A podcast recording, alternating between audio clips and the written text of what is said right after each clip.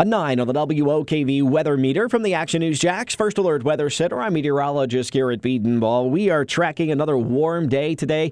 A ridge of high pressure continuing to be in control of our forecast, parked out over the Gulf of Mexico, kind of building into the area over the past couple of days, increasing our high temperatures. Today will be no different. We'll see highs in the mid to upper 80s inland, near 80 degrees at the coast.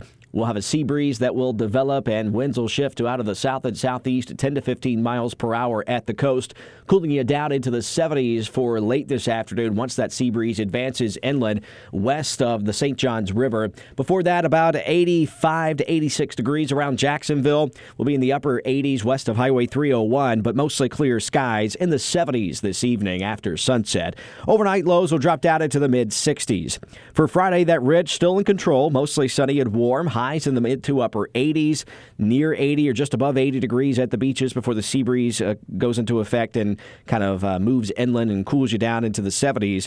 But Saturday is going to be the pick day of the weekend. We'll be partly sunny with our sky. High temperatures will be near record levels, though, in the upper 80s. The record high temperature, 90 degrees for Saturday from 1907. We'll be closing in on that. Near 88 degrees is our forecast. Sunday, we begin to cool it down a bit in the upper 70s to near 80.